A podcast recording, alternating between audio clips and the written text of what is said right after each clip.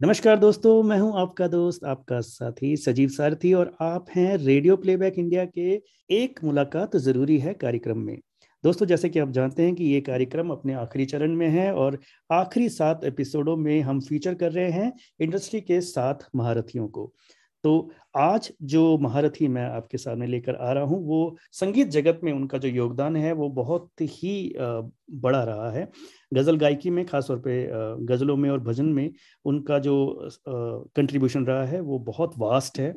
मैं बात कर रहा हूँ गायिका राधिका चोपड़ा की, जो आज हमारे साथ हैं और मुझे बहुत खुशी है कि ये प्रोग्राम हम जो इस सात महारथी इंडस्ट्री के साथ महारथी वाले जो प्रोग्राम में हमारी सीरीज़ चल रही है उसमें राधिका जी आज हमारे साथ जुड़े हुए हैं। तो राधिका जी आपका बहुत बहुत स्वागत है रेडियो प्लेबैक इंडिया पर। नमस्कार बहुत बहुत शुक्रिया धन्यवाद आ, मुझे याद करने के लिए। लेकिन सबसे पहले मैं ये पहले ही एक चीज़ क्लैरिफाई करना चाहूँगी कि एक तो महारथी मैं बिल्कुल नहीं हूँ तो ये जो लफ्ज आपने इस्तेमाल किया है ये पता नहीं क्यों किया है। और दूसरी बात ये कि फ़िल्म संगीत से मेरा बिल्कुल कोई कनेक्शन नहीं है। जी जी। मेरी वाबस्तगी सिर्फ़ और सिर्फ़ गज़ल से है। मैं उर्दू अदब की दुनिया से जुड़ी हूँ और गज़ल के फ़ील्ड में जो कुछ भी थोड़ा बहुत मकाम हासिल कर पाई हूँ लोगों की दुआओं की वजह से मोहब्बत की वजह से और अपनी मेहनत की वजह से। जी राधिका जी इसमें एक्चुअली ये मेरा पर्पज इसमें यह है कि एक जो लंबे समय से आ, किसी भी क्षेत्र में खासतौर पर साहित्य संगीत या सिनेमा में एक्टिवली जो काम कर रहे हैं तो आपका जो हाँ नहीं वो बात आपकी ठीक है लेकिन वो क्या है कि हमारे यहाँ मैंने देखा है सजीव जी के एक बॉलीवुड का ठप्पा बड़ा ज़रूरी होता है समहाउ तो आ, वो वो मोहर जो है ना बॉलीवुड हाँ, की हाँ, हाँ, वो लगी नहीं है मुझ पे। तो इसलिए मैं जो संगीत का कंट्रीब्यूशन है खासतौर पे गज़ल और भजन में वो अपने आप में वो एक वो महारथी वाली जो इमेज है वो देता है मेरे हिसाब से तो। चलिए बहुत शुक्रिया बहुत शुक्रिया। जी जी। तो राधिका जी हम जैसे इस कार्यक्रम में करते हैं कि हम कलाकार की जो एक जर्नी रही है उससे हम स्टार्ट करते हैं। तो आप जम्मू से बिलोंग करती हैं तो संगीत जो है वो आपके जीवन में कैसे और कब आया? और कैसे आपने सोचा कि मुझे पाश गायन में जाना है या गायकी में जाना है? um, संगीत कैसे आया? ये तो मेरा ख्याल है all thanks to my parents जी जी। उन्हीं की वजह से आया। Uh, मेरे दोनों पेरेंट्स मेरी वालदा मेरे वालिद बहुत ही अच्छा गाते बहुत सुरीले बहुत ही सुरीले हालाँकि उन्होंने कोई तालीम नहीं ली थी हाँ, हाँ। उन्हें मौका नहीं मिला ज़िंदगी में ज़्यादा तालीम वगैरह लेने का अच्छा। लेकिन वो नेचुरली गिफ्टेड आर्टिस्ट रहे हम्म। पिताजी तो अब नहीं है माँ अभी हैं जम्मू में रहती हैं अच्छा। और माशाल्लाह नब्बे वर्ष की होने वाली हैं और अभी भी गाती हैं। अच्छा। शौकिया और लिखती बहुत अच्छा है। अच्छा तो अच्छा। घर में एक माहौल शुरू से संगीत का गाने बजाने का रहा। ये मेरी खुशकस्मती रही कि मैंने ऐसे घर में जन्म लिया जहाँ की साहित्य और संगीत की की बातचीत हमेशा रहती थी। और मम्मी चूँकि रेडियो से जुड़ी हुई थी तो वो ऑल इंडिया रेडियो की ड्रामा आर्टिस्ट भी थी तो ज़ाहिर सी बात है कि घर में बहुत कलाकारों को आना जाना लगा रहता था। और संगीत की ही बात होती थी ज़्यादा। और मेरे फादर जो है वो गालिब और के एल सैगल और बेगम अख्तर के बहुत बड़े मुरीद थे। अच्छा। तो वो उन्हें बहुत सुना करते थे। हाँ। तो वो जाने अनजाने चाहते ना चाहते हुए भी कभी कभी बचपन में जो चीज़ें आपके कान में पड़ जाती हैं चली हम्म, जाती हैं हम्म। वो कहीं आपके दिल के किसी कोने में रह जाती हैं वो आपके जहन में घर कर जाती हैं जी, जी, जी. आ, आपको रियलाइज़ नहीं होता आप हम्म, जब थोड़े बड़े होते हैं तब आपको इस बात की रियलाइजेशन होती है कि हाँ ये बीज जो है ये बचपन में ही कहीं हाँ. आ, डाल दिया गया था जी जी। तो बस इसी तरह शुरुआत हुई। अब वो जो करना चाहते थे नहीं कर पाए वो ड्रीम शायद उन्होंने जो उनका अनफुलफिल्ड ड्रीम था that probably they wanted to live through me तो जैसे ही उन्हें जल्दी रियलाइज़ हुआ कि मेरे अंदर वो पोटेंशियल है गाने का और बात है तो उन्होंने मुझे फॉरन एक म्यूज़िक uh, स्कूल में भर्ती करवा दिया। आठ दस साल की मेरी उम्र थी और तब से मैंने सीखना शुरू कर दिया। तो बस ये मेरे पेरेंट्स का ड्रीम था कि मैं संगीत से जुड़ूं। जी तो आपके जो तो बस उन्हीं की वजह से। भाई बहन जो आपके सिबलिंग्स रहे हैं उनमें से कोई और संगीत में सभी गाते हैं सभी मैं मेरे ननिहाल में तो सभी गाते हैं मेरे सिबलिंग्स भी गाते हैं। अच्छा। लेकिन आ, मैं समझती हूँ मतलब मुझे ये बात शायद कहनी नहीं चाहिए हम्म। लेकिन देखिए क्या होता है कि एक एक लेवल होता है ना हर एक के टैलेंट हम्म। का और गाने का। हाँ, हाँ, तो वो सारे सुरीले हैं मेरे घर में सब सुरीले हैं। जी। लेकिन शायद वो बात नहीं रही होगी जो शायद उन्हें मुझमें दिखाई दी होगी अच्छा हम्म। यही वजह होगी कि मुझे जो, जो मेरी सबसे बड़ी बहन थी अब वो नहीं रही अनफॉर्चुनेटली हम्म। वो बहुत अच्छी आर्टिस्ट थी ड्रामा आर्टिस्ट थी तो अच्छा। वो थिएटर बहुत करती थी ओके जी गाती वो बहुत अच्छा थी लेकिन वो थिएटर से जुड़ गई थी हाँ, हाँ, हाँ। तो मतलब घर में माहौल संगीत का ही था लेकिन कुछ मैं शायद जुड़ना चाहती थी या ऊपर वाले ने ऐसा सोच रखा था मेरे लिए। हर चीज़ तो डेस्टिन्ड होती है ना देखिए आप अपनी डेस्टिनी लेकर आते हैं ऊपर वाला आपको एक पर्पस से भेजता है दुनिया में। जी, जी, जी. तो शायद मुझे लगता है मुझे ऊपर वाले ने इसी पर्पस से भेजा कि मैं जाऊँ और खूब संगीत सीखूं और गज़ल से जुड़ूं और पूरी दुनिया में जो है अब जो जैसे मैं आपको पता है कि ट्रेडिशनल स्टाइल जो है रवायती अंदाज जो कि अब बिल्कुल खत्म हो चुका है हम्म। उसको मैं आज भी लेकर आगे बढ़ रही हूँ। तो शायद ये ऊपर वाले की भी कुछ इसमें आ, कमाल था कि वो उसने मुझे भेजा ही इस पर्पस के लिए। तो जब आपका एक डेस्टिनी में लिखा होता है तो फिर वो रास्ते उसी तरह के बनते जाते हैं। जी जी।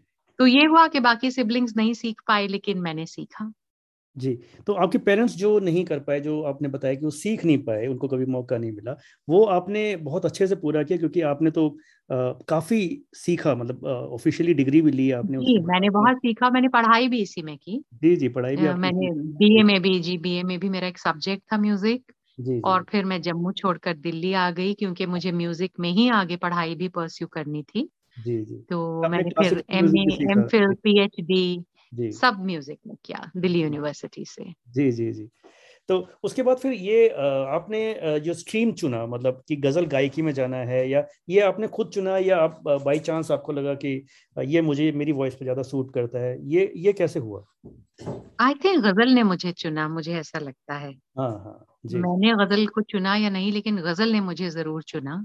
हाँ हाँ।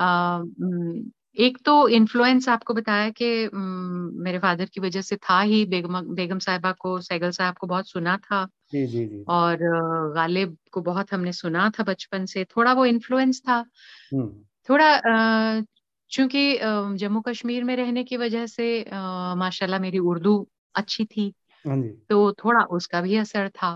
और फिर जब मैं चौदह पंद्रह साल की थी उस वक्त जगजीत सिंह साहब को सुना।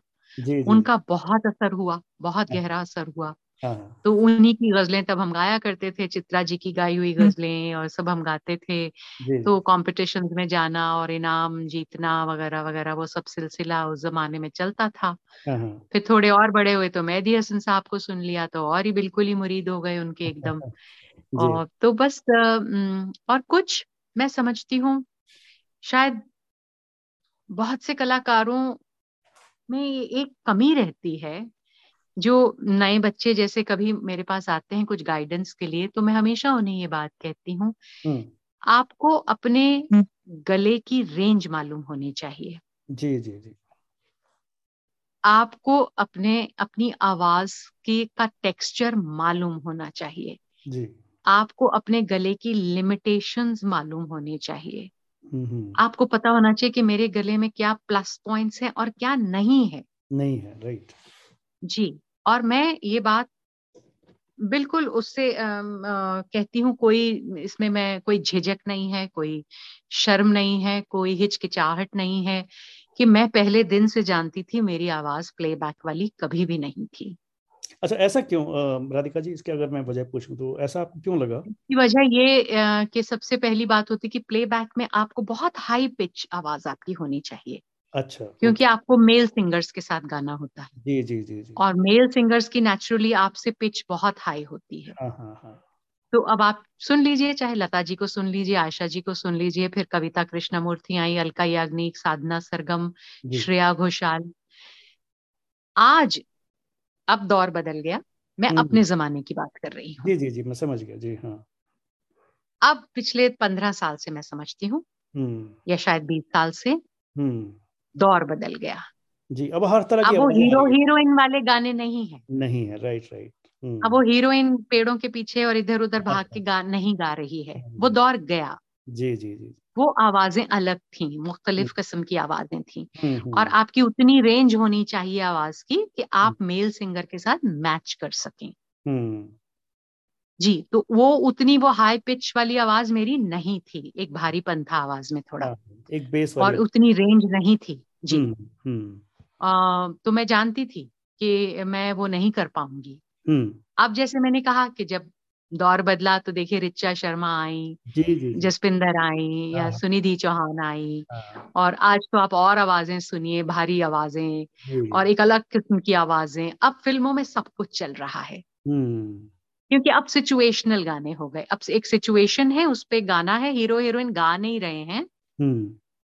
वो पीछे बैकग्राउंड में चल रहा है। बैकग्राउंड में चल रहा है। तो उसमें मुझे लगता तो, है बहुत एक्सप्लोर हो रहे हैं आज की डेट में तो। हाँ तो वो हमारे टाइम में वो नहीं था। नहीं था राइट हाँ। है ना?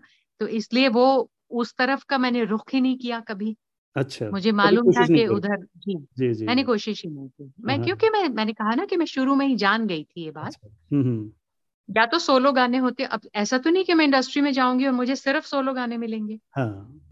या फिर कोई कंपोजर मेरे हिसाब से कंपोज करें हम्म। कि जी इनकी यहाँ तक रेंज है तो इनको यहाँ तक का पार्ट दिया जाए आगे जो हाई पार्ट है वो मेल सिंगर गालेगा हम्म। ऐसा भी नहीं हो सकता राइट राइट हाँ। जी और जैसा मैंने कहा कि गज़ल से लगाव था ही बहुत हम्म, बड़ी मोहब्बत की गज़ल से और तो और मैं आ, आ, पता नहीं मुझे ये बात कहनी चाहिए कि नहीं लेकिन मुझे ये भी रियलाइज़ कहीं ना कहीं हो रहा था हम्म। कि वो जगह खाली थी। जी जी जी हाँ। हिंदुस्तान में गज़ल की वो जगह खाली थी फीमेल सिंगर की। जी जी फीमेल के लिए मतलब गाते थे लेकिन वो ज़्यादा डुइट्स हाँ, गाते थे या है ना इस तरह से था। हाँ एग्जैक्टली exactly. देखिए बेसिकली तो मेल डोमिनेटेड एरिया रहा ना। हाँ हाँ हाँ। मेल सिंगर्स नहीं ज़्यादा गज़ल में अगर आप देखें तो हाँ, मेल डोमिनेटेड रहा। जी जी जी। एटीज में अर्ली एटीज में पिनाज ज़रूर आई पिनाज मसानी और हाँ, बहुत गाया उन्होंने माशाल्लाह बहुत गाया। जी जी। लेकिन वो अगर आप उनके बाद देखें या उनके आगे पीछे देखें तो फिर हम्म। और कोई है नहीं। बिल्कुल हम्म।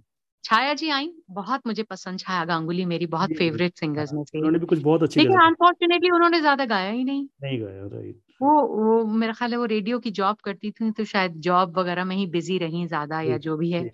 तो वो बस आई एक एक या दो शायद उन्होंने एल्बम किए उसके बाद छाया जी ने गाया ही नहीं। हम्म। मधुरानी जी का गाना ऐसा गाना था कि वो आम आदमी समझ ही नहीं सकता था। हम्म। वो सर के ऊपर से निकल जाता है मधुरानी का गाना। जी जी जी। मधुरानी का गाना सब थोड़ी समझ सकते हैं। जी जी। है ना? तो ले दे के वो जो जगह थी ना हाँ। वो बिल्कुल खाली थी हिंदुस्तान में। जी। तो ये समझ लीजिए कि मैंने सोचा कि क्यों ना इसी जगह में कदम रखा जाए जो जो जगह खाली है। जी।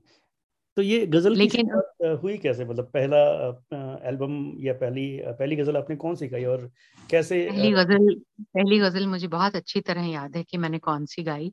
हाँ. आ, मेरी मेरी मैंने कहा ना मेरे ननिहाल में सभी गाते हैं तो मेरी मासी बहुत अच्छा गाती बल्कि उन्होंने तो एम ए म्यूज़िक भी किया उस जमाने में। अच्छा। तो वो एक गज़ल अक्सर जब हम लोग घर पे कभी बैठा करते थे तो जब गाने बजाने वाली फैमिली होती है ना तो सब बैठ कर हाँ। फिर गाते ही हैं बस। गप्पे हाँसते हैं हँसते हैं या गाते हैं और हाँ। तीसरा काम कोई नहीं होता। हाँ, तो वो एक गज़ल बहुत गाया करती थी और वो मुझे बहुत पसंद थी। वो मुझे धुन बड़ी पसंद थी। जी। तो वो फिर कहीं एक कंपटीशन में मैंने सबसे पहली वो गज़ल गाई शमीम जयपुरी की गज़ल थी। अच्छा। बखुदा अब तो मुझे कोई तमन्ना ही नहीं। फिर ये क्या बात ये दिल कहीं लगता ही नहीं। राधिका तो, जी अगर ये थोड़ा सा तरन्नुम में सुनाइए ना तहत में नहीं तरन्नुम में सुनाइए। अच्छा अच्छा चलिए मैं सुनाती हूँ। मैं जरा सी ये पानपुरे की हेल्प ले लूँ? ऑफ़ कोर्स ऑफ़ कोर्स बिल्कुल आराम से लीजिए कोई दिक्कत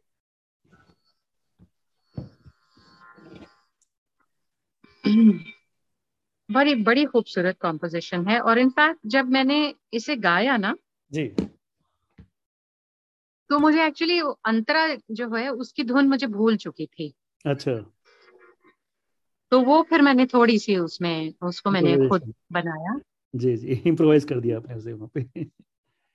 ऑन ऑन ऑन स्टेज आपने इम्प्रोवाइज कर दिया शायद है ना? जी नहीं नहीं नहीं ऑन स्टेज नहीं। जी। मैंने पहले उसको मतलब बना अच्छा, लिया तैयार करके गाया। ओके ओके हाँ हाँ।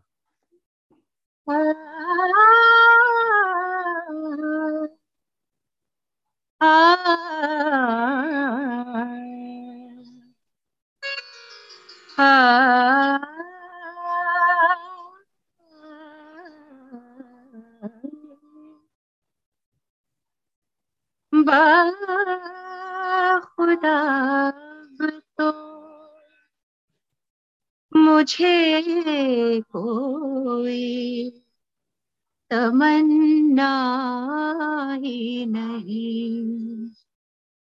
बाखुदा तो मुझे कोई तमन्ना ही नहीं। फिर ये क्या बात है? ये दिल कहीं लगता ही नहीं बाखुदा तो मुझे कोई तमन्ना ही नहीं। फिर ये क्या बात है? फिर ये क्या बात है ये दिल कहीं लगता ही नहीं। बखुदा तो मुझे कोई तमन्ना ही नहीं। आ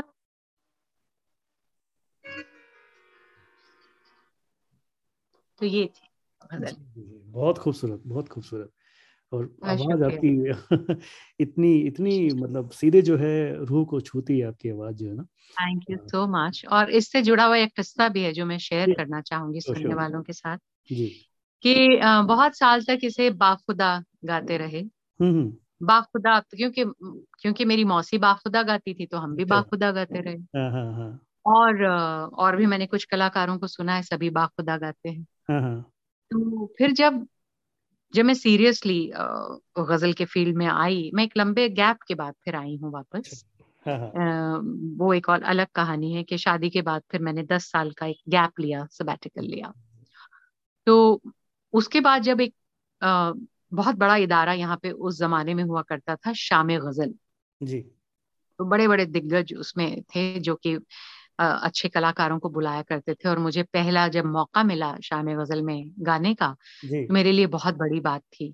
हाँ, हाँ। तो जब मैं पहली मर्तबा वहाँ गई और उन्होंने कहा कि अच्छा आप क्या गाएँगी बताइए कुछ सुनाइए?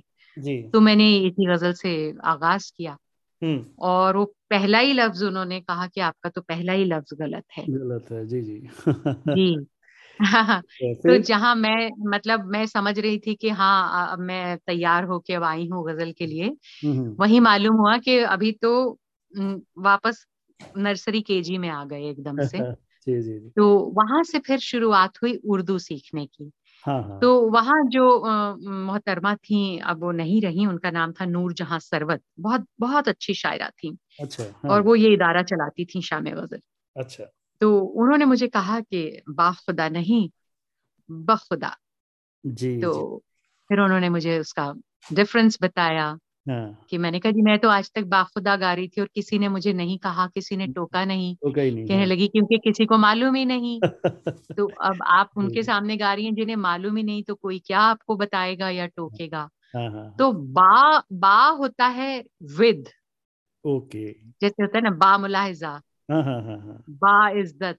हाँ, विद गॉड। बा वफा जी, जी. है ना? हम्म। तो बा यानी विद। ओके।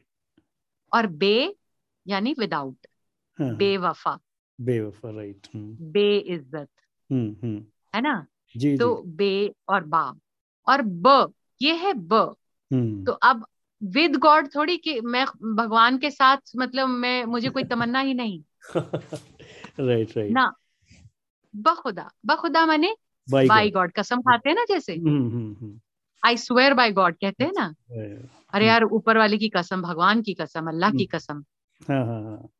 वो है बखुदा। बखुदा जी जी। ये कसम से कह रहा हूँ कि बखुदा अब तो मुझे कोई तमन्ना ही नहीं। हाँ हाँ हाँ। फिर ये क्या बात? ये दिल कहीं लगता ही नहीं। जी।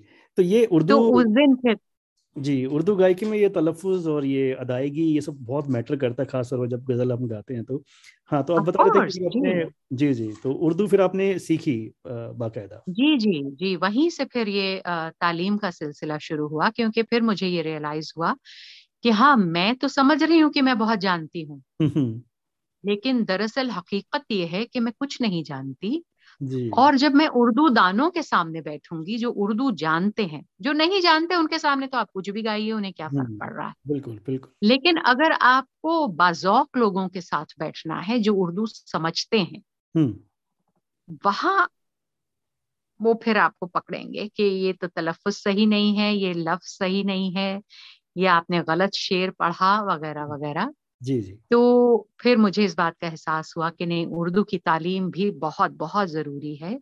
तो फिर मैंने बाकायदा तालीम लेनी शुरू की। मेरे उस्ताद हैं जिया अलवी साहब उस्ताद जिया अलवी।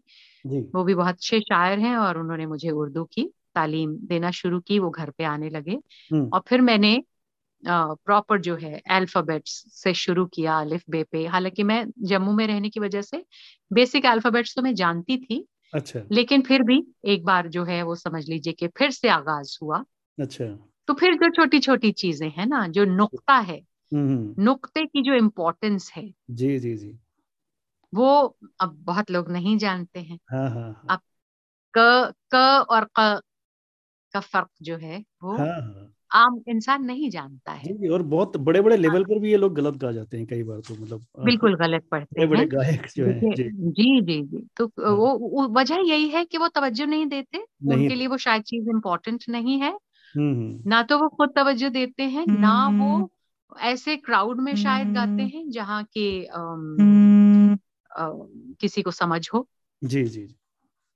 तो ये है। मतलब जैसे अंग्रेज़ी में देखे के है ना के। जी जी। वो क है हमारा। हाँ। और जो क्यू है। क्यू है वो क है राइट। वो क है। हम्म। और उसके अलावा भी अब गज़ल को लोग गज़ल ही कहते हैं गालिब को गालिब कहते हैं। हम्म। तो ये एक चैलेंज था बहुत बड़ा चैलेंज था। और मैं चाहती थी कि मैं फिर अगर अब इस फ़ील्ड में आई हूँ। तो फिर मैं अब पूरी शिद्दत के साथ पूरी मेहनत के साथ ताकि कोई भी इस बात को ये उंगली ना उठा सके मुझ पर कह ना सके कि भाई आप गज़ल गाती हैं लेकिन तलफुज तो आपका सही नहीं है। हम्म हम्म। तो राधिका जी एक जो वो दौर था जिसकी हम बात कर रहे हैं एटीज नाइन्टीज में जब गजलें जो हैं बहुत बहुत पॉपुलर हुआ करती थी मतलब एक से बढ़कर एक गज़ल गायक हमारे सामने थे जगजीत थे पंकज दास यू नो तलत अज़ीज़ और हरिहरन साहब थे मतलब बहुत लोग थे। और इन सबके मतलब चंदन दास जी। चंदन दास जी सबसे सुरीले कलाकार जी जी जी। जी हाँ। तो ये ये सब मेल डोमिनेटिंग जो एक एरिया था वहाँ पे आपने अपनी एक पकड़ बनाई अपनी एक अदा बनाई। तो इनमें से किसी के साथ कभी आपको मौका लगा कि आप शिरकत करें? सबके साथ। अच्छा। सबके साथ। जी, मैंने सबके साथ गाया। हाँ, हाँ। और मैं एटीज में नहीं आई बिल्कुल नहीं आई। मैं एटीज के जो गोल्डन दौर था उसमें मैं बिल्कुल नहीं आई। मैं तो नाइन्टीज में भी नहीं आई आई बी ऑनेस्ट मैं तो अभी मैंने 2002 में शुरुआत की है। अभी तो अगले साल 20 साल होंगे मुझे अच्छा। इस फ़ील्ड में कदम रखे हुए। जी, जी। जी तो वो जो गोल्डन पीरियड था वो गीत नुमा गजलों का था। अच्छा। वो ऐसी गज़ल तो नहीं थी उसमें। अगर आप देखें तो जो गीत नुमा चलती हुई थोड़ी चलती हुई धुने और आसान शायरी आसान शायरी। उसमें गालिब मीर मोमिन कोई नहीं गाता था। राइट जी उसमें वो आजकल के शायर बहुत अच्छे शायर मैं ये नहीं कह रही कि अच्छा नहीं था बहुत अच्छा था। और बल्कि वो तो गो, गोल्डन पीरियड हम उसको कहते हैं क्योंकि उस वक्त जो रिकॉर्डिंग कंपनीज़ थी वो बड़े बड़े एलपीज निकाला करती थी कसेट्स का जमाना था तब सीडी नहीं हुआ करती थी कसेट या एलपी रिकॉर्ड हुआ करता था। और जोड़ियों का जमाना था राजेंद्र मेहता नीना मेहता आए जगजीत चित्रा जी तो थे ही लेकिन। उनकी देखा देखी फिर देखिए ना आप फिर भूपेंद्र मिताली जी आए फिर काफ़ी बाद में रूप कुमार राठौर सोनाली आए। जी। तो बहुत लोग आए उस दौर में। लेकिन वो गीत नुमा गीत नुमा गजलें थी लेकिन यह है कि उसी बहाने गज़ल घर घर तक पहुँच गई थी. और गज़ल का वो को वो मकाम हासिल हो गया था जो मुझे लगता है बेगम अख्तर के जाने के बाद शायद वो कहीं खो गया था वो मकाम। और जगजीत जी एक ऐसे कलाकार थे। देखिए गज़ल में भी क्या है दो कैटेगरीज होती हैं एक होती है क्लासेस के लिए और एक होती है मासेस के लिए। जी। बेगम साहिबा जो गाती थी वो क्लासेस का गाना था। हम्म। मेहदी हसन जो गाते थे वो क्लासेस का गाना था। हम्म। पंकज जी ने जो जो गाया वो मासेस का गाना है। जी जी जी हाँ। जो कि आम इंसान उसको समझ लेता है और गुनगुनाता है और उस पर मस्ती करता है खूब मतलब एंजॉय करता है उसको। जी जी। तो ये जितने दिग्गज हैं जगजीत जी सिर्फ़ हाँ जी। जगजीत जी सिर्फ़ एक ऐसे कलाकार थे जिन्होंने क्लासेस और मासेस दोनों को अपनी मुट्ठी में कर रखा था। जी जी वो तो हर तरह के गाते थे। जैसे आप वो एक ऐसे जादूगर थे। जी जी वो जादूगर थे वो कि वो क्लासेस के लिए भी गाते थे वो ऐसा गाना भी गाते थे ललित में गा रहे हैं कोई हाँ, पास आया सवेरे हाँ, सवेरे। हाँ, और उन्होंने क्या नहीं गाया जी बेस गाते हैं। राग बेस गाया राग बेस गाते थे। जी जी प्योर हिंदी गाने गाए उन्होंने यू नो और हिंदी भी गाते थे गई तपते हुए दिन भी गाते थे और फिर वो पंजाबी भी गा देते थे बीच में। क्या बात है और हल्की फुल्की धुने भी गाते थे। जी जी जी तो वो क्लासेस और मासेस दोनों को उन्होंने अपनी मुट्ठी में कैद कर रखा था। या ही वाज अ लेजेंड तो इतने दिग्गजों के साथ जब आपने परफॉर्म किया उनकी कुछ अच्छी यादें कुछ एक्सपीरियंस अगर आप शेयर करना चाहें तो? हाँ बहुत अच्छी यादें हैं सभी के साथ। खास तौर पे चंदन जी के साथ मैं कहूँगी। अच्छा जी जी जी। चंदन चंदन जी जितने अच्छे सुरीले कलाकार हैं जी, जी। और अनूप जी के साथ भी मैं कहूँगी दोनों। अच्छा। अनूप जलोटा जी के। जी जी ये दोनों जितने अच्छे कलाकार हैं उतने ही अच्छे इंसान भी हैं। हम्म, हम्म, हम्म। बहुत बहुत बड़े दिल के इंसान हैं और बहुत डाउन टू अर्थ हैं बहुत एनकरेजिंग हैं जी। और बहुत वोकल हैं। अगर तारीफ़ करनी है तो करेंगे आपके मुँह पे करेंगे और खुल के करेंगे। आशीर्वाद देना है तो खुल के देंगे। एक बहुत बड़ी बात होती है। अक्सर कलाकार जो है ना वो दिल में रख जाते हैं बात। हम्म। तो वो कह नहीं पाते उसको। हम्म। दूसरे कलाकार की तारीफ़ हो नहीं पाती उनसे। जी। लेकिन इन दोनों के साथ जो मेरे एक्सपीरियंसेस रहे हैं गाने के बहुत ही अच्छे बहुत अच्छे बहुत खूबसूरत हमने प्रोग्राम्स किए। अनूप जी के साथ एक चंडीगढ़ में टैगोर थिएटर में किया था प्रोग्राम बहुत एक यादगार प्रोग्राम है मेरा। और चंदन जी के साथ तो अभी हाल ही में हमने एक मैंने चंदन जी और रजा मुराद साहब ने एक प्रोग्राम हमने एक है कहानी गज़ल की। अच्छा। वो आप यूट्यूब पे भी है पूरा रेखता ने हमें बुलाया था लास्ट टाइम जी। तो उसमें भी है वो। उसमें पूरी गज़ल की कहानी है उसमें मैंने और चंदन जी ने गाया है और रजा मुराद साहब ने उसकी वो पूरी कॉम्पेयरिंग की थी प्रोग्राम की अच्छा, जी जी। तो बहुत अच्छे इन लोगों के साथ मेरे एक्सपीरियंसेस रहे और पिछले करीब छह या सात साल से अभी दो साल से तो नहीं हो पाया due to the pandemic Mumbai में एक तीन दिन का गज़ल फेस्टिवल होता है। जी। उसका नाम है गज़ल बहार।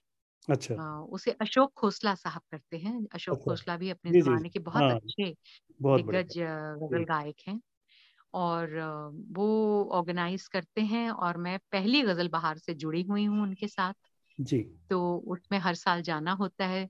तो वहाँ पर फिर भूपेंद्र मिताली जी चंदन जी और अपना तौसीफ भाई भी शुरू में थे तौसीफ अख्तर। जी जी जी हाँ। अभी एक दो सालों से वो नहीं है साथ में जुड़े। अभी फिर अपना घनश्याम वासवानी जी जी जी। अनूप जलोटा हम्म। तलत अज़ीज़ साहब पंकज उदास हम्म। तो जितने गज़ल के दिग्गज कलाकार हैं वो सब उसमें आते हैं और हम लोग सब वो तीन दिन या दो दिन चलता है फेस्टिवल जी। और उसमें हम लोग खूब सब मिल के गाते हैं और बहुत बहुत अच्छा माहौल बनता है। तो इसी बहाने सबसे मुलाकात हो जाती है। हाँ हाँ। तो ये ये जो आप प्रोग्राम वहाँ बता रहे हो इनकी कहीं रिकॉर्डिंग अवेलेबल होती है क्या? मतलब क्योंकि हम जैसे जो गज़ल शौकीन इतने हैं हम लोग लेकिन आ, क्या करें? कुछ अब आजकल दिखता नहीं है कुछ मतलब आजकल जो है वो एक क्या तो मार्केट नहीं रही या सब उस तरह का कोई मेरी तो एक गज़ल उस पे है यूट्यूब पे बाकी मुझे मालूम नहीं है। अच्छा। मुझे लगता है कहीं इन लोगों को डालना चाहिए था शायद यूट्यूब पे सारे प्रोग्राम ये। हाँ, बिल्कुल। लेकिन वो शायद कहीं कुछ गलती हो गई है शायद ऑर्गेनाइजर। से। जी कि जी। वो कर नहीं पाए वो मैं भी चाहती थी कि इस तरह के प्रोग्राम्स जो हैं वो यूट्यूब पर होने चाहिए थे लोगों के लिए। जी। लेकिन वो है नहीं अगर आप मेरा नाम राधिका चोपड़ा इन गज़ल बहार डालते हैं अच्छा। तो उसमें एक गज़ल ज़रूर है यूट्यूब पे वो मास्टर मदन की पुरानी चीज़ है यूँ ना रह रह कर हमें तरसाइए।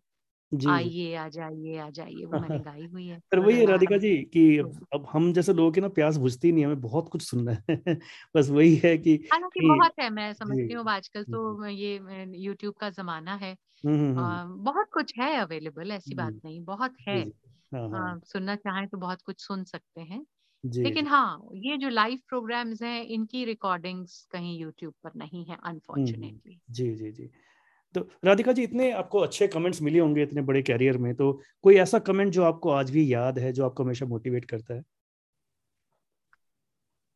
आ, कमेंट्स तो देखिए बहुत प्यार मिलता है लोगों का जी, बहुत मोहब्बत मिलती है। हम्म, हम्म, हम्म। और मैं समझती हूँ कि मेरे लिए सबसे बड़ी बात यह है कि मैं जहाँ भी गई हूँ आज तक जी। चाहे वो हिंदुस्तान में हो या पूरी दुनिया के किसी भी कोने में हो पाकिस्तान हो अफ्रीका हो लंदन हो अमेरिका हो कहीं भी हम्म, हम्म। दुबई हो।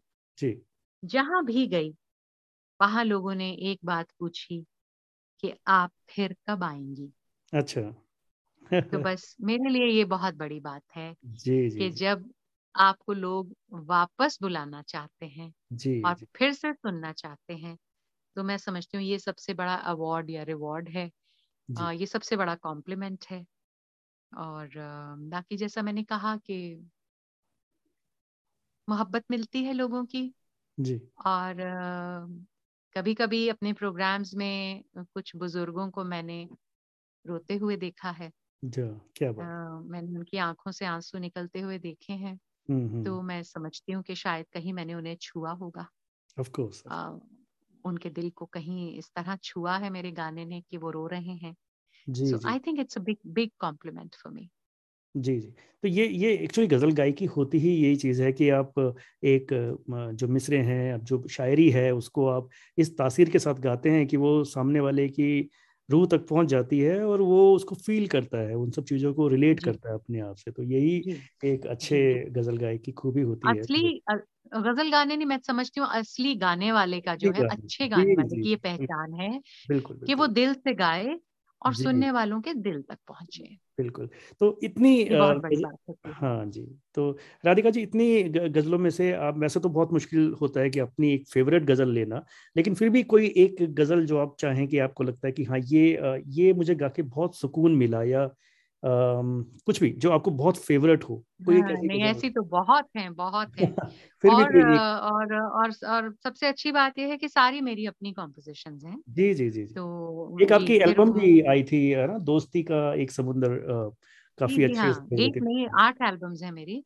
हाँ जी हाँ और वो आठ एल्बम्स में से छह मेरी सारी खुद की कंपोज्ड हैं। जी जी, जी. आ, मैंने बहुत बहुत कंपोज किया। एक कंपोज बताइए कुछ उससे जुड़ी हुई यादें बताइए और वो थोड़ा सा मैं सुना भी दीजिए। एक तो बहुत मुश्किल है। अच्छा जो सबसे पहली कॉम्पोजिशन बनाई वो सुना देती हूँ। हाँ श्योर जी। जी। इससे पहले मैं ये नहीं जानती थी कि मैं कंपोज भी कर सकती हूँ। ओके। मैं हमेशा दूसरों की कॉम्पोजिशंस गाती थी। हम्म लेकिन जैसा मैंने कहा कि मेरी मुलाकात नूरजहां सरवत जी से हुई और फिर उन्होंने कुछ गजलें मुझे दी कि ये आप प्रोग्राम में गाइए। तो अब मुझे समझ नहीं आया कि मैं इनको किससे कंपोज करवाऊं और फिर सीखूं। जी। तो तब जो मैं खुद बैठी कोशिश हाँ, की हाँ, हाँ। और बस एक के बाद एक फिर तो बनती ही चली गई कॉम्पोजिशन तो ये बागेश्वरी में मैंने बनाई थी नूरजहां सरवत का ही कलाम है। जी। वो एक नज़र में मुझे पहचान गया है। जो बीती है दिल पर मेरे जान सब जान गए वाह क्या बात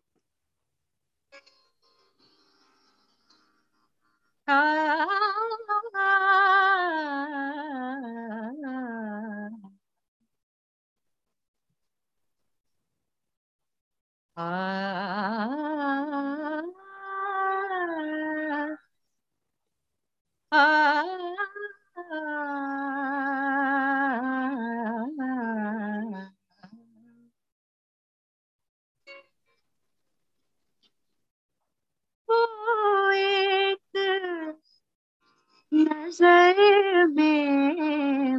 मुझे पहचान गया है।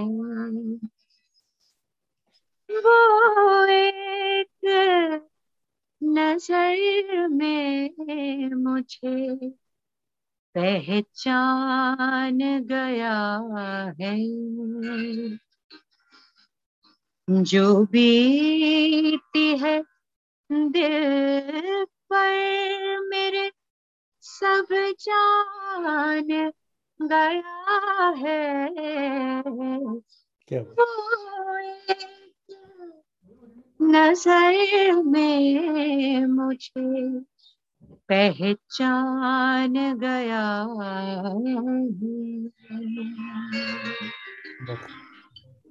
जी ये गज़ल मैंने सबसे पहली कंपोज की थी। जी आ, तो राधिका जी आपने अपने बिज़ी शेड्यूल में से इतना समय निकाला हमसे इतनी सारी बातें की। आ, कोई और एक्सपीरियंस अगर आप शेयर करना चाहें तो प्लीज़ वो भी शेयर कीजिए। कोई भी आपके आप कितने कॉन्सर्ट जी, जी बिल्कुल आ, पूरी कॉन्वर्सेशन में मेरी गुरु का कहीं ज़िक्र नहीं आया तो जी, उनके जी, बगैर मैं समझती हूँ कि अधूरी है मेरी कॉन्वर्सेशन ज़रूर ज़रूर ज़रूर। तो जी यहाँ पीएचडी करने के दौरान मेरी मुलाकात पद्मश्री श्रीमती शांति हिरानंद जी से हुई। जी। मैं उनका एक इंटरव्यू लेने गई थी। हाँ, हाँ। और वहाँ जब मैं पीएचडी के लिए उनका इंटरव्यू लेने गई थी अच्छा और वहाँ जब उनसे मुलाकात हुई तो बस उनका मैंने गाना सुना और मैं इतनी मुतासिर हुई हम्म। कि बस मुझे लगा कि मुझे इन्हीं से सीखना है और यही गायकी मुझे गानी है जी। तो तब कहीं मैं समझती हूँ ये जो रवायती अंदाज का गाना है हम्म। ये मेरी जर्नी जो है शांति जी के साथ शुरू हुई ओके और शांति जी आप जानते हैं कि बेगम अख्तर की डिसाइपल थी अच्छा तो उनके गाने में वो बेगम साहिबा का रंग था पूरा जी और वो राग बेस्ड गजलें हमें सिखाया करती थी ठुमरी दादरा भी बहुत सिखाती थी मुझे वो हम्म। और वहाँ से जो है मेरी राग बेस्ड गजलों की जो जर्नी है वो हम्म। उसकी शुरुआत शांति जी से हुई जी। वो एक नया रुख जो है वो मुझे दिखाई दिया एक नई खिड़की खुली एक नया दरवाज़ा खुला हम्म। एक नया रास्ता मुझे दिखाई दिया कि अच्छा ये रागों में इस तरह से कंपोज करके हम्म। गाया जाता है जी जी और वहाँ से फिर जो मेरा कॉम्पोजिशन करने का दौर है वो शुरू हुआ हम्म।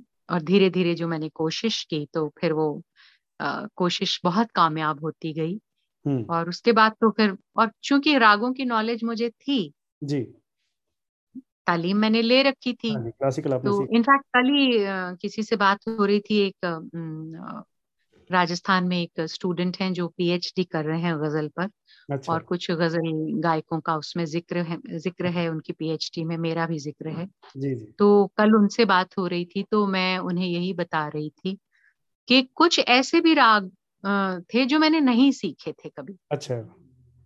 हाँ नहीं सीखे थे लेकिन अब चूँकि राग सीखे हैं आपने तालीम ली है तो आपको मालूम है कि एक राग ऐसा होता है इसका ये स्वरूप होता है ये आरोह अवरोह होता है हम्म, हम्म। ये इसका चलन होता है।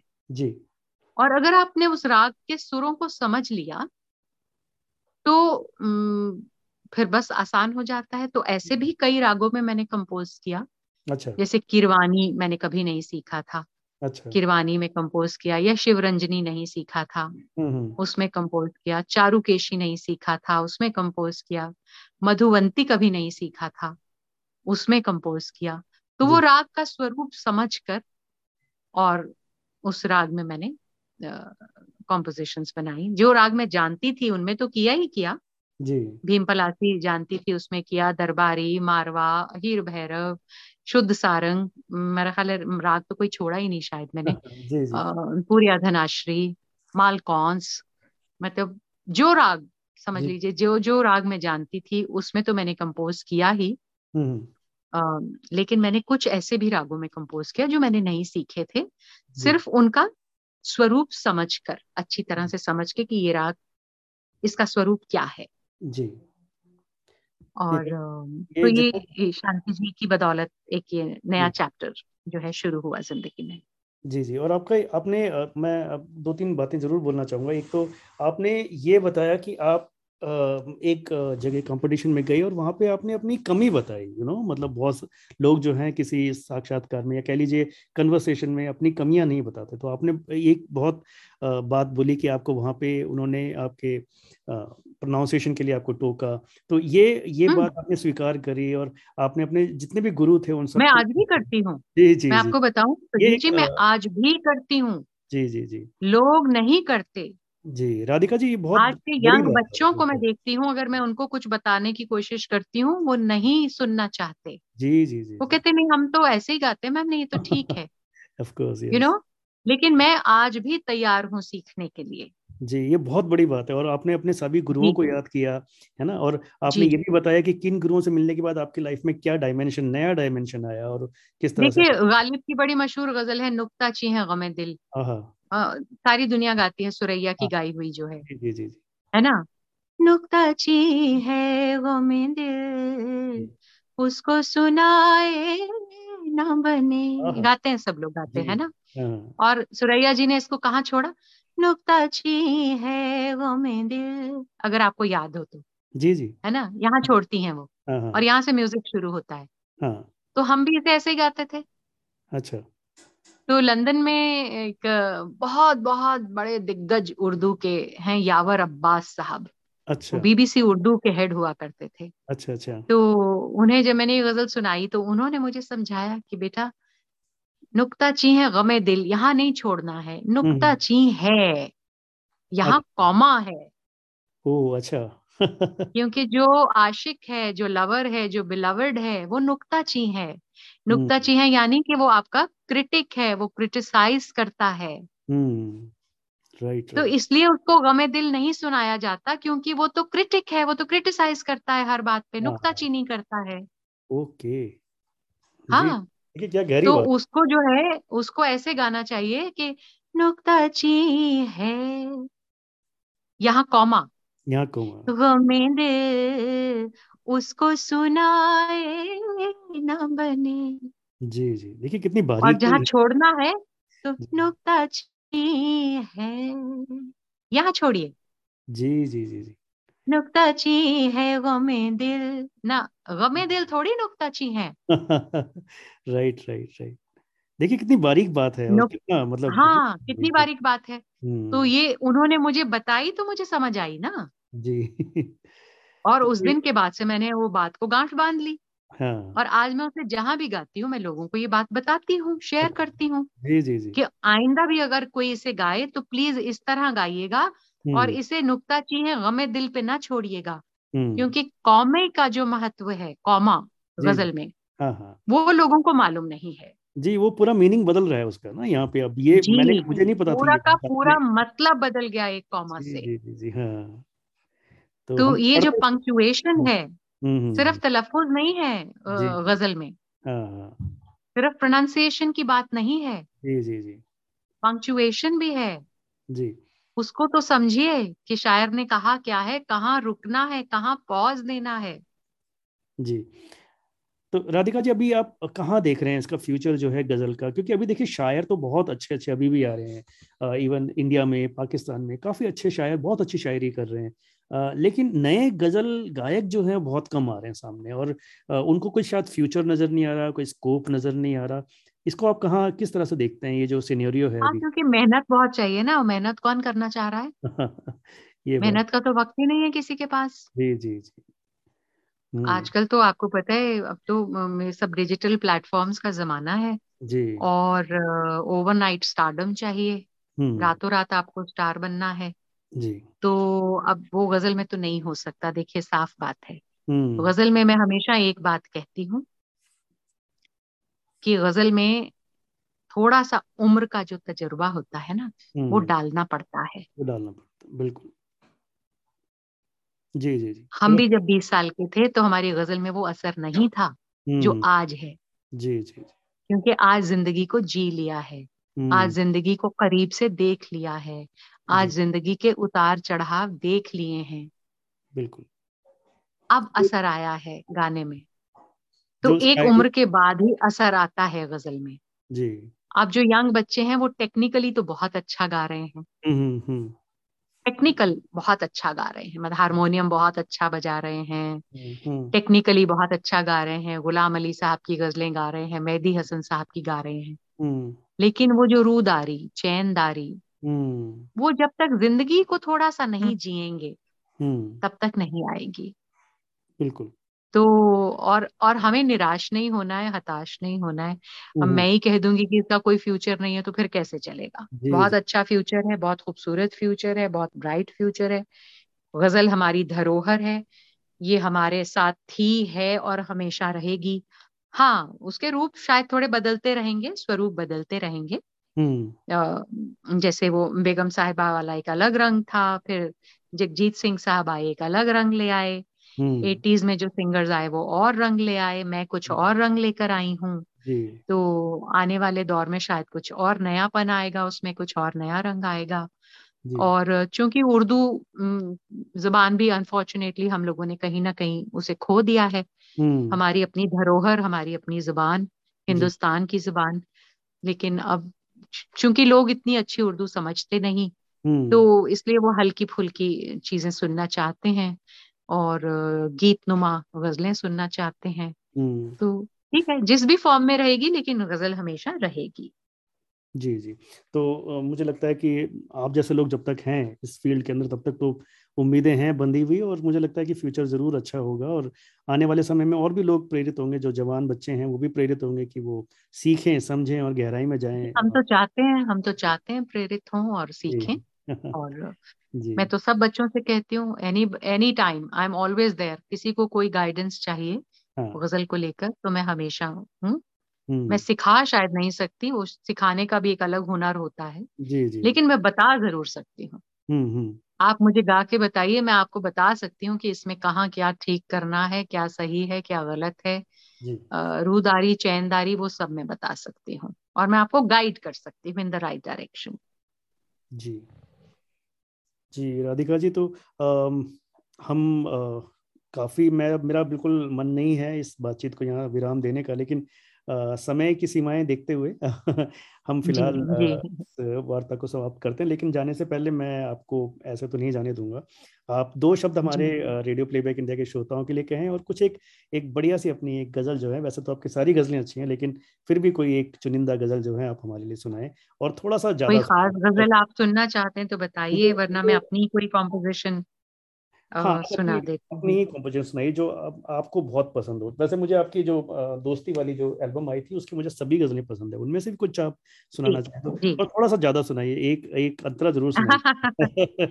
क्योंकि सुनना अच्छा बहुत बहुत अच्छा लगता है आपको जो है ना। अच्छा चलिए मैं कोशिश करती हूँ। जी।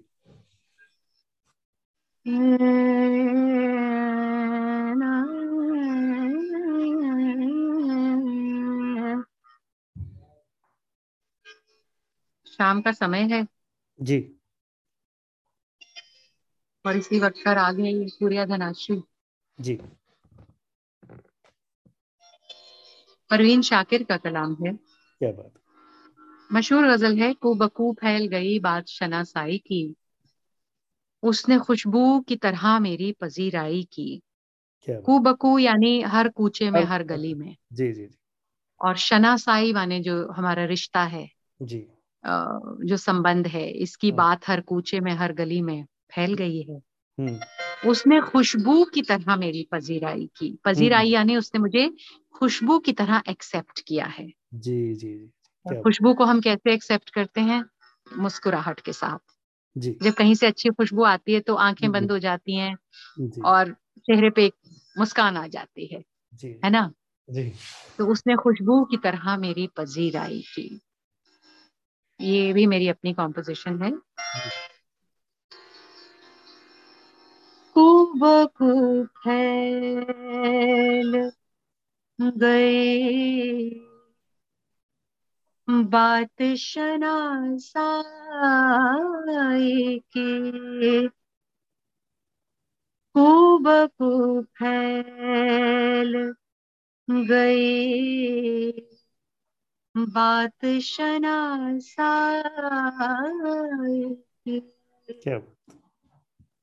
उसने खुशबू की तरह मेरी पसीराई की। उसने खुशबू की तरह मेरी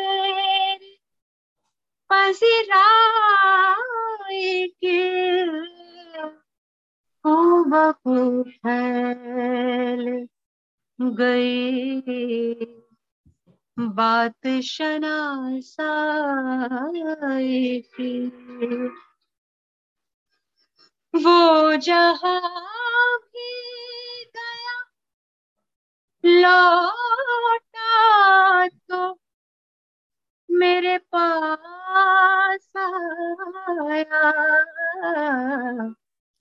वो जहाँ भी गया लौटा तो मेरे पास आया। बस यही बात है अच्छी मेरे हर जाई की। क्या बात ब्यूटीफुल बस यही बात है।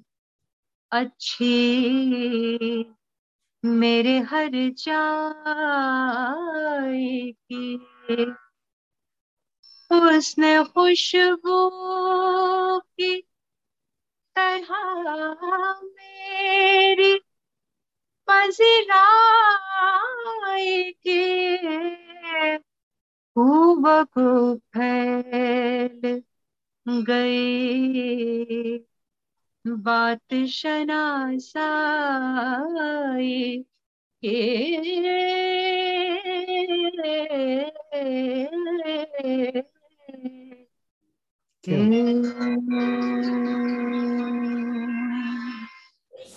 बहुत खूब बहुत खूब। मन करता है बस सुनते ही चले शुक्रिया शुक्रिया। आपने आधा घंटा कहा था एक घंटा हो गया। हाँ मेरा भी मन नहीं भरा। जी जी। मन तो खैर हम नहीं चाहते कि कभी भी किसी का भरे। जी जी जी। जी जी जिस दिन मन भर गया उस दिन तो फिर हमारा गाना खत्म फिर तो बातचीत खत्म हो गई। तो मैं चाहती हूँ कि वो तिश्नगी प्यास थोड़ी बनी रहनी चाहिए। बिल्कुल हम भी चाहेंगे कि बनी रहे। फिर मुलाकात होगी फिर आप कभी याद कीजिए तो हम हाजिर हो जाए। राधिका जी एक बार फिर आपका बहुत बहुत बहुत धन्यवाद। तहे दिल से धन्यवाद। थैंक यू सो बहुत बहुत शुक्रिया। Thank you so thank you thank you for having me over बहुत शुक्रिया। जी। नमस्कार यह रेडियो प्लेबैक इंडिया। गीत कविता कहानी या किस्सा हर जज्बा इंडिया के दिल का। Radio playback India. Radio playback.